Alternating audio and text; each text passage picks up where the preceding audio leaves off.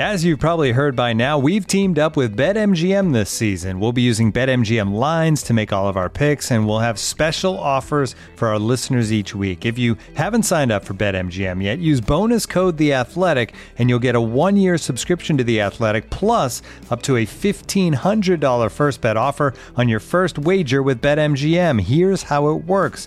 Download the BetMGM app and sign up using bonus code The Athletic. Make your first deposit of at least $10. Place your first bet on any game and claim your voucher for a one year subscription to The Athletic. See BetMGM.com for terms. U.S. promotional offers not available in D.C., Mississippi, New York, Nevada, Ontario, or Puerto Rico. Gambling problem? Call 1 800 Gambler. Available in the U.S. Call 877 8 HOPE NY or text HOPE NY 467 369 in New York. Call 1 800 NEXT STEP in Arizona. 1 800 327 5050 in Massachusetts. 1 800 BETS OFF in Iowa. 1 800 270 7117 for confidential help in Michigan. 1 800 981 0023 in Puerto Rico. First bet offer for new customers only in partnership with Kansas Crossing Casino and Hotel. Don't forget, if you haven't signed up for BetMGM yet, use bonus code The Athletic, and you'll get a one-year subscription to The Athletic, plus up to a fifteen hundred dollar first bet offer on your first wager.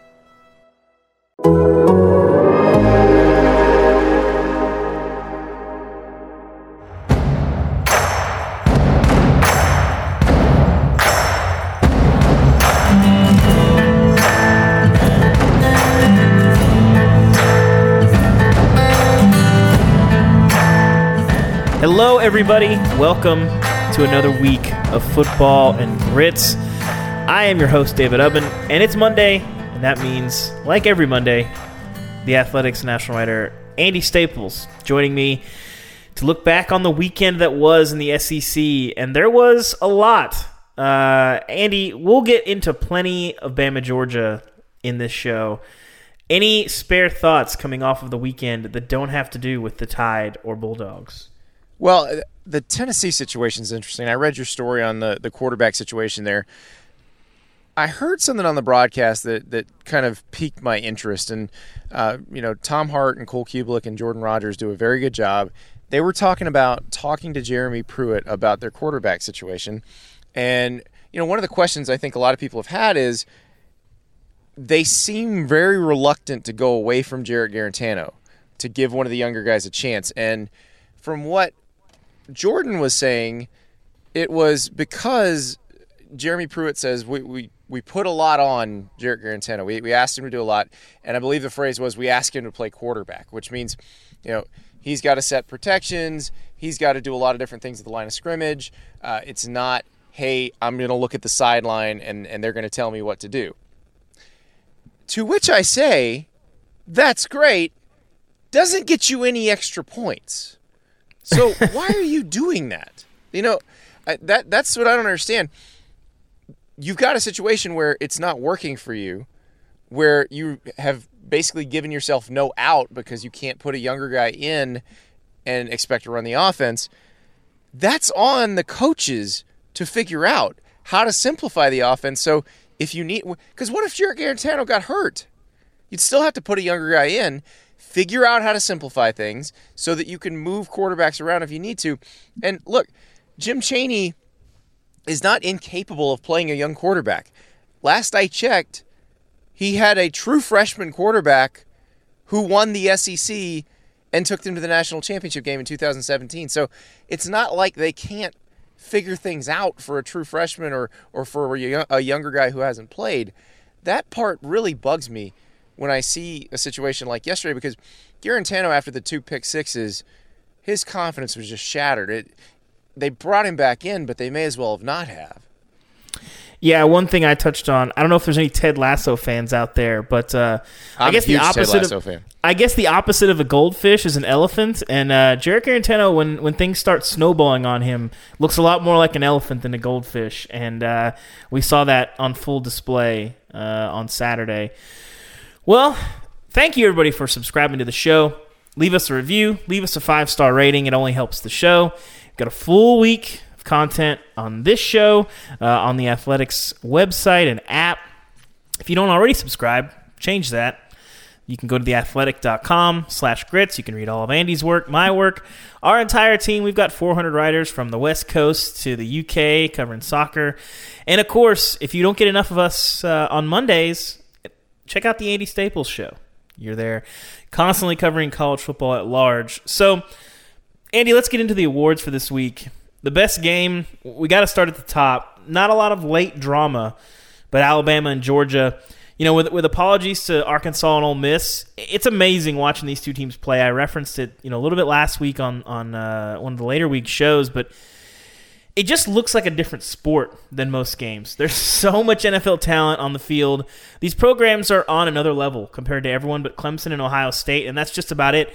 Even though we didn't get the late season drama, you know, that first half, I mean, we basically got a mid October playoff game. Great football. It's this sport at its best. And watching those games, God, it's just, it's incredible just to watch and see those two teams on the same field with each other. Watch the way they tackle each other in those games. Mm-hmm when when you get those types of teams together, where it's Alabama, Georgia, Ohio State, Clemson, when they play one another, they just hit so much harder, and it, every every play you feel like it means something. And look, Alabama kind of they didn't run away with it, but they won fairly comfortably in the fourth quarter, and I was surprised by that. I, given what we saw out of Alabama's defense against Ole Miss, I didn't think Alabama's defense would be able to play this well against Georgia's offense, but it did a great job. And meanwhile, we wondered who'd crack the code on Georgia's defense. Well, guess what? It's it's Jaylen Waddle and DeVonta Smith and Mac Jones. Yeah, do you think are you setting off any alarms on Georgia's defense? I personally no. am not. I think Bama's just that good. no, I think you, they've got you get that many NFL receivers have. and you can score on anybody. Yeah, exactly. I, I still think Georgia. I still think this is an elite elite defense. I think Bama's offense is, is just that good. So your concern level on Georgia's defense is not much at all. I, I think that mm-hmm. was the first of at least two meetings. I think they're mm-hmm. playing again in December. Uh, unless Florida's defense gets considerably better, I, I still see Georgia winning the East. Yeah. You know, looking at uh, another award that I'll hand out this week, the the Cinderella Award Stetson Bennett's the fourth. Uh, uh, incredible story. One of the best stories in college football this year. It struck midnight on him. You know, I think he can win the East. He's good enough to win Georgia the East. But but look back at all the teams that have beaten Alabama since they've sort of ramped up this offense and since sort of Tua took over. You have Joe Burrow, Bo Nix, Trevor Lawrence, Jarrett Stidham, Deshaun Watson. So what you're telling me is that unless you're Auburn, you need a number one pick in the NFL draft to beat Alabama, and you know it's it's uh, you know respect to Stetson Bennett. I don't know that he's going to be the number one pick in any drafts anytime soon. So he just he, he doesn't have the tools to score like you have to have to beat this Alabama team. He made some good throws.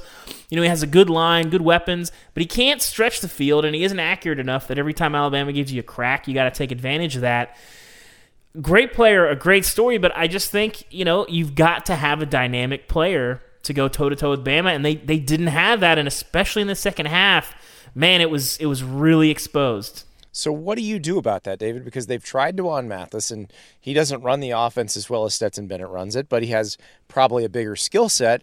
So do you do you put somebody like him in and hope that he gets better, or do you, do you try JT Daniels? We don't we don't really know what his health situation is because we haven't gotten to see him play yet. But do you, do you try JT Daniels and, and let him play a little bit? And he's got five star arm talent. We we saw that. We've seen him play a full season as a starter at USC. Do you do that so that you're ready for meeting number two, or do you stick with Stetson Bennett? Because here's the thing: you still have to get to meeting number two. You still have to win the rest of your games, probably I mean, we'll see with with Florida, but eh, you got to beat Florida, and if they don't lose again, you can't lose again. Earmuffs for my Georgia listeners. Uh, don't let Justin Fields transfer. That, that's Stop how you it. do that. You, you, you listen, you can't go back. They're not Justin good enough. Field. It happened. It's over. They don't have a guy. It's that simple. If you want to beat Alabama, you don't let Justin Fields transfer. They do not have a guy on this roster that is going to beat Alabama in the year 2020. It is not going to happen. Stetson Bennett's not going to do it. D'Wan Mathis is not going to do it. And JT Daniels, even if he gets healthy, he hasn't taken enough reps. He's not going to do it. That's where Georgia is right now. They're a great team, a great roster. You have to have a playmaker at quarterback. Georgia doesn't have one on this roster. Georgia's, I think, good enough to get to the, well, maybe in theory, get to the playoff. We'll see how it shakes out. They're probably going to finish with two losses. They're, they're, they're not, not getting to, to, the playoff. If they, to, if they win the East and lose to Alabama, they're not getting the playoff. Probably not. But they're not they're not good enough to beat that upper class. Clemson, Ohio State, Alabama. They they are the worst of those four teams. I I liked them when they had Jamie Newman. I thought they had a shot to make a run. They don't have a playmaker at quarterback, and that's what it is. That's what it is right now. Well, Andy, the best team of the week. I'll let you start on this one. Where are you going? Who impressed you the most? I was most impressed with Alabama. I mean, it, mm-hmm. that was the the question was how good is this offense and the answer is it's really really good. We and we had a feeling, but we wanted to see it against a premium defense, and that's what Georgia is. And uh, they made it look easy against a defense that nobody makes it look easy against except LSU last year. And oh, by the way, let me let me throw some some numbers at you, David, because remember how we said nobody's ever going to top LSU's offense from last year? I've heard that. I've heard that. 48.2 points a game, 7.9 yards a play, some crazy crazy numbers. Crazy numbers. Alabama scored 48.5 and has 8.3 yards per play. And you know, normally we'd say, oh, well, it's early in the season. You can't really compare that. But remember, they're only playing conference games. So and they've already played it, Georgia. That's one of their right. four games. so it actually is somewhat comparable, and yeah. I think that I think that's pretty interesting. I don't I don't know if Alabama can stay at this pace or if they'll even need to because they'll be playing some teams that they don't need to to score that much against. But there's a good chance the numbers that Mac Jones and his crew put up could compare very favorably to the ones that Joe Burrow and his crew put up. Yeah. I think, uh, you know, time will tell. I, I think there's no question that Alabama has the receiver talent that's close to what we saw at LSU. I don't know if it's quite as good. I'm still not with you on the Mac Jones. Mac Jones is a good player. I don't know that he's Joe Burrow, but they've got so much around him, and he's, he's not he's Joe thrown, Burrow. He doesn't have. He's to thrown from a lot of clean pockets, and that but, is a huge help. You know who else threw from a lot of clean pockets? Tua Tagovailoa worked out pretty well for him. It's true. It's true. No, uh, uh, he's not Joe Burrow, but you don't you don't have to be Joe Burrow with this line and and, and those weapons. Yeah, and and we're really uh, uh, slow playing Najee Harris on this too. He we really gave him a shout out. What was it 152 against Georgia? Yeah. That's pretty good. Very good. Looking for an assist with your credit card, but can't get a hold of anyone? Luckily, with 24 7 US based live customer service from Discover, everyone has the option to talk to a real person anytime, day or night. Yep, you heard that right. You can talk to a real human in customer service at any time. Sounds like a real game changer if you ask us. Make the right call and get the service you deserve with Discover. Limitations apply. See terms at discover.com/slash credit card. And now, two pigeons bemoaning the fact you can stream DirecTV satellite free. DirecTV gives you access to apps like Netflix and live sports right next to each other. I don't get it. Let me put it in pigeon terms. It's like that one amazing dumpster with the old fruits and cardboard all in one place. How am I supposed to keep up with illustrative metaphors when you are making me so hungry? Get live TV and streaming apps together without a satellite. Visit DirecTV.com. Requires high-speed internet-connected Gemini device and separate paid subscription to watch Netflix on DirecTV. Terms and restrictions apply. Uh, my best team, I'm going to go with the team that needed it. Shi Smith, legit star, budding star in this league. I'm going with South Carolina. Their first sort of win where you, you know, you did something. You know, they rallied. They go down uh, early to Auburn, get back and, and win that ball game this is a, a plucky team. It's the sort of first win that makes you sit up and, and notice them. That, that South Carolina doesn't appear to be uh, headed for the trash heap. But Andy, what do you make of, of Auburn coming off of that game? It's a it's a tough situation. They've got to figure out what to do about the quarterback situation because they're not getting out of Bo Nix what he should be able to give them. It, uh, I, I talked to Greg McElroy who had that game. And, you know, Greg's a former Alabama quarterback and knows a thing or two about playing the position. You know, went to a national title game and won one. Uh, he said Bo has got to stay in the pocket more often, and not just because, you know, he's not run, he's not leaving the pocket always because of pressure.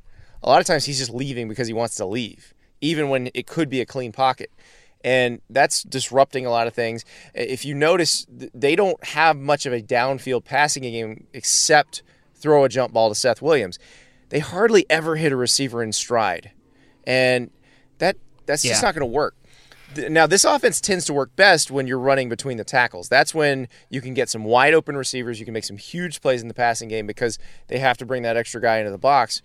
But they're not running well enough to justify that. You know, there's there's no Kerryon Johnson and Tank Bigsby's a, a, a good player, but they're not doing what they did with Kerryon Johnson in 17 or with Tre Mason in 13, and it's not opening up the passing game. You know, you got Anthony Schwartz there. He's the fastest guy in college football, but is he a threat to take the top off of the defense if they can't throw it to him? Yeah, doesn't look like it. What? Why do you feel like that's happening to Bo Nix? Do you feel like it's a happy feet thing? It's a him looking to run, and maybe he thinks it's there and it's not there. Is that something he's going to be able to fix as he gets a little more mature? What, what's your feel for that? It, I think you're right be, about that for sure. It may be instinctual because you know against Kentucky he didn't he didn't do that as much, and mm-hmm. and granted South Carolina may have a little more talent on defense, and uh, you know against Georgia there's certainly a lot more talent on defense, and, and he did do it a lot. So it may just be a function of who they're playing, but they got to sit him down and say, look, look at when you do well and look at when you don't do well. And like the, the first pick to JC Horn, he's on his back foot, sidearm. And like there's no excuse to be that way on that play if you watch how that play went down. Now yeah. now go to the touchdown pass to Eli Stove. He catches the ball, he's got a nice clean pocket, he sits in, he steps forward, he fires the ball, he hits Stove in stride, touchdown. Like that that is what they need more of, and they're just not getting it from him. And there's really no threat of the bench because I don't think they have anybody behind him that they, they can go to. Yeah. Well, looking at the best individual performance, Andy, uh, we got to talk about the Hogs. Yes, uh, we do. Grant Morgan and Hudson Clark are my two best individual performances. I don't think you can separate them. Morgan, three tackles for loss, a sack, uh, returns an interception for a touchdown, 19 tackles. Hudson Clark. Wait, wait, wait, wait, wait, wait. There's there's more to it than that though. He did all that Please with do. one arm. One arm. With one arm.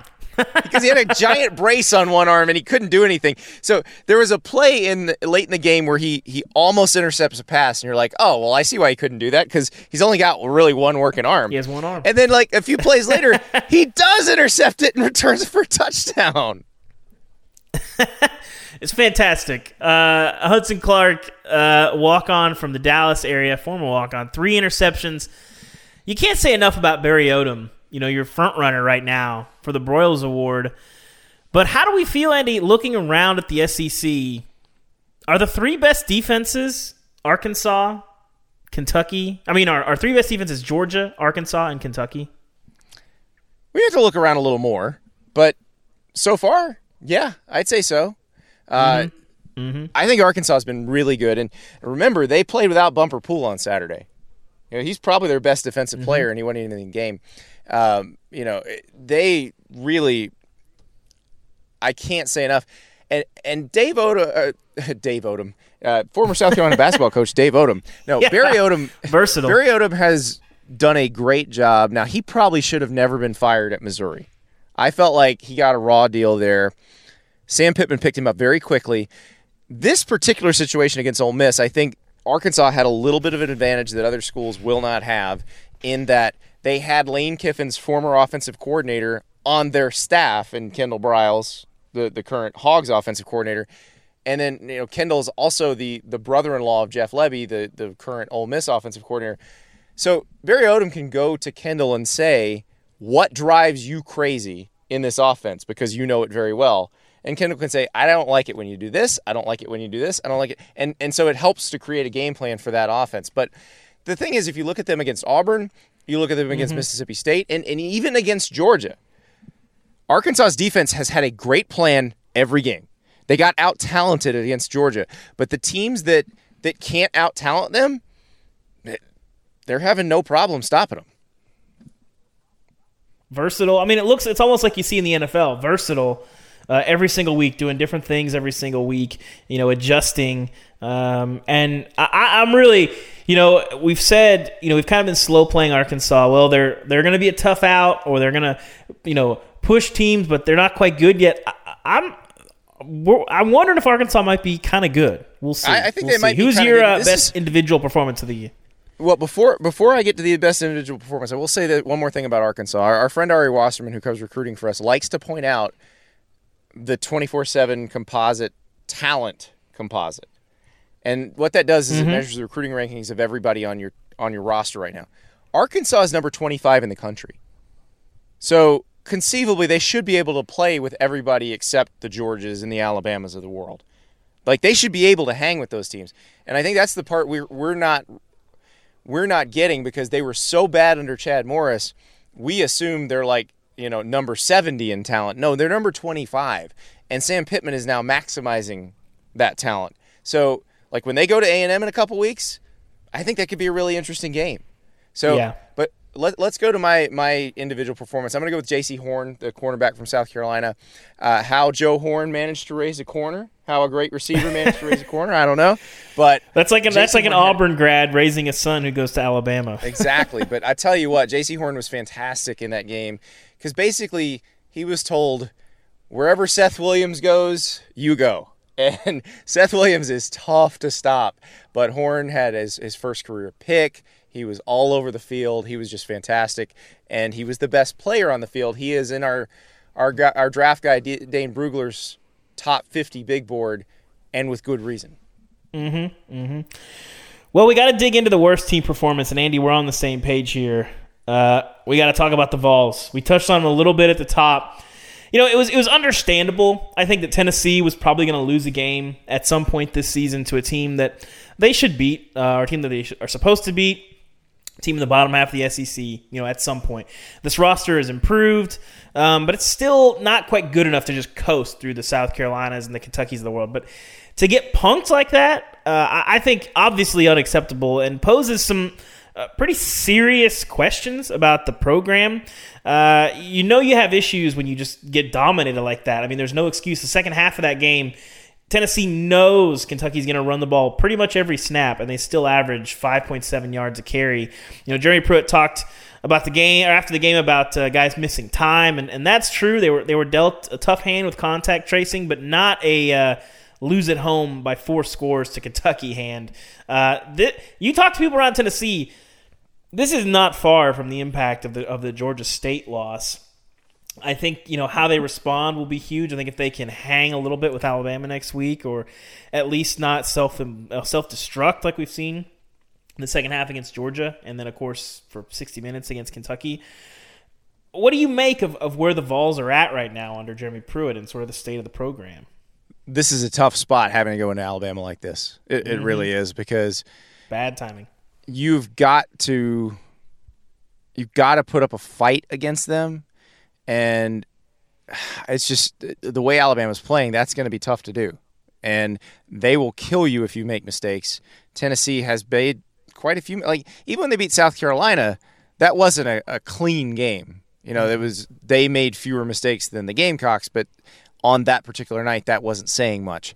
So I, I just they, have got to get the quarterback situation figured out. And I, I don't know if that's something you can do in a week, and it's certainly not something you can do when you're planning on playing the team they're about to play. But it's they have to figure out post Alabama because I'm I'm just writing off the Alabama game as a game they're not going to have a chance to win. But mm-hmm. post Alabama, when they get back to games that that they can win, they have got to give themselves a chance because they took themselves out of that game on Saturday. Think about Kentucky. Kentucky's not built to come back. They're not built to do much, but they are built to sit on a lead.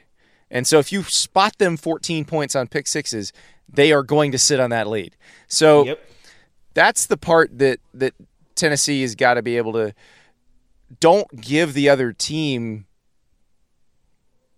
that big of an advantage. You you've got to you've got to help yourself a little bit. So they've got to either have the come to Jesus quarterback moment and figure out, you know, is Jarrett Guarantano the guy, or do you say we're going to go with somebody else, and even if he struggles, we're going to stick with him because we got to pick somebody, or do you say we're going to we're going to fix the offense so that whichever one of these guys we got to use, we can use them?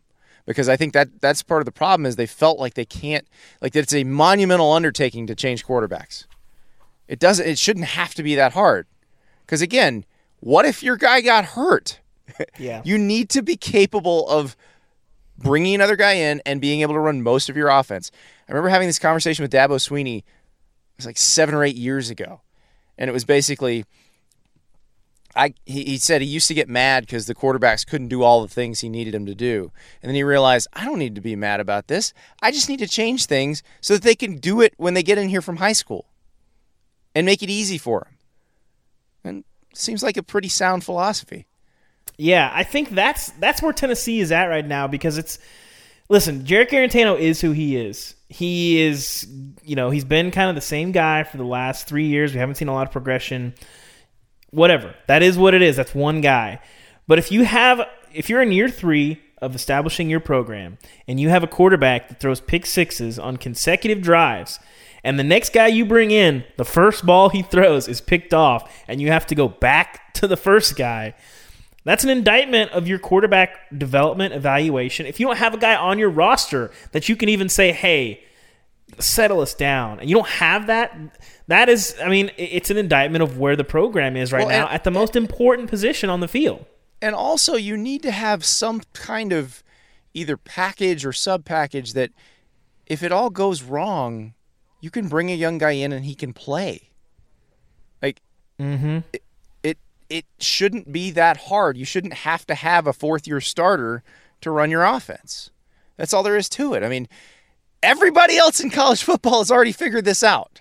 Everybody else, literally. So that's that's one and they've done a good job at Tennessee based on, you know, if you think about where they were when they got there. But this particular piece needs to get fixed because it's what's holding them back. Yeah. Guarantano struggling is on him, but the fact that they don't have an answer when they try to go answer that question and all their answers are bad, I mean that's on literally everything else in the program. That is a that is a problem. Oh, can, well, can can that we will do it before, for this week's show. Go? Oh no, I gotta give a I gotta give a shout out, David. Please one, do. one shout. Please do. So I had a because we didn't do this here on this one either. I had a Texas A&M fan mad at me because my my game wrap up podcast where we talk about all the games in the country. I didn't mention the Aggies beating Mississippi State. And you notice we didn't mention them very much either. well, guess what? We didn't mention them because it was the most boring game of the weekend.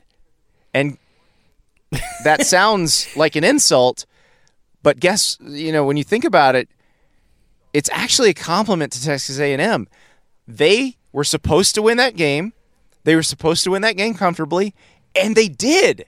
Their offensive line played well. I even without Bobby Brown, their defensive line played very well. I, I really like Jayden Peevy and, and DeMarvin Leal. I thought they played really well on Saturday. So I think the fact that we're not saying much, like the if you're an Aggies fan, I can understand you're not used to this. Like we don't talk about Alabama when they roll Missouri either. It's like, hey, Alabama roll Missouri. Yeah, whatever. Okay, that was boring. You guys beat mm-hmm. Mississippi State. Mississippi State can't score and you beat them by a nice, comfortable margin. That is progress in College Station. So be very, very happy, Texas A&M fans, that we're not talking about you right now. And the next time we do talk about you will be probably because you've won a big game. If if this is if this is how things are going. Although I, I, I will say, your next game against Arkansas intriguing for many many reasons. So we'll probably probably talk quite a bit about that. Andy Staples uh, talking about Aggies discontent over the respect of their team. Surely you jest. Surely you jest. I have never heard an A&M fan frustrated over the perception of their team. That's a new one for me. I know they're usually so level-headed and and you know have fairly realistic expectations about everything. They're always like, "You know what? Nine wins is going to be fantastic this year. We're going to get the proper amount of respect. We're going to be sitting there that 18 to 22 range that's our home. That's our home. That's the Aggies that I know. I don't know who this joker you ran into was, but uh, surely he's just an outlier.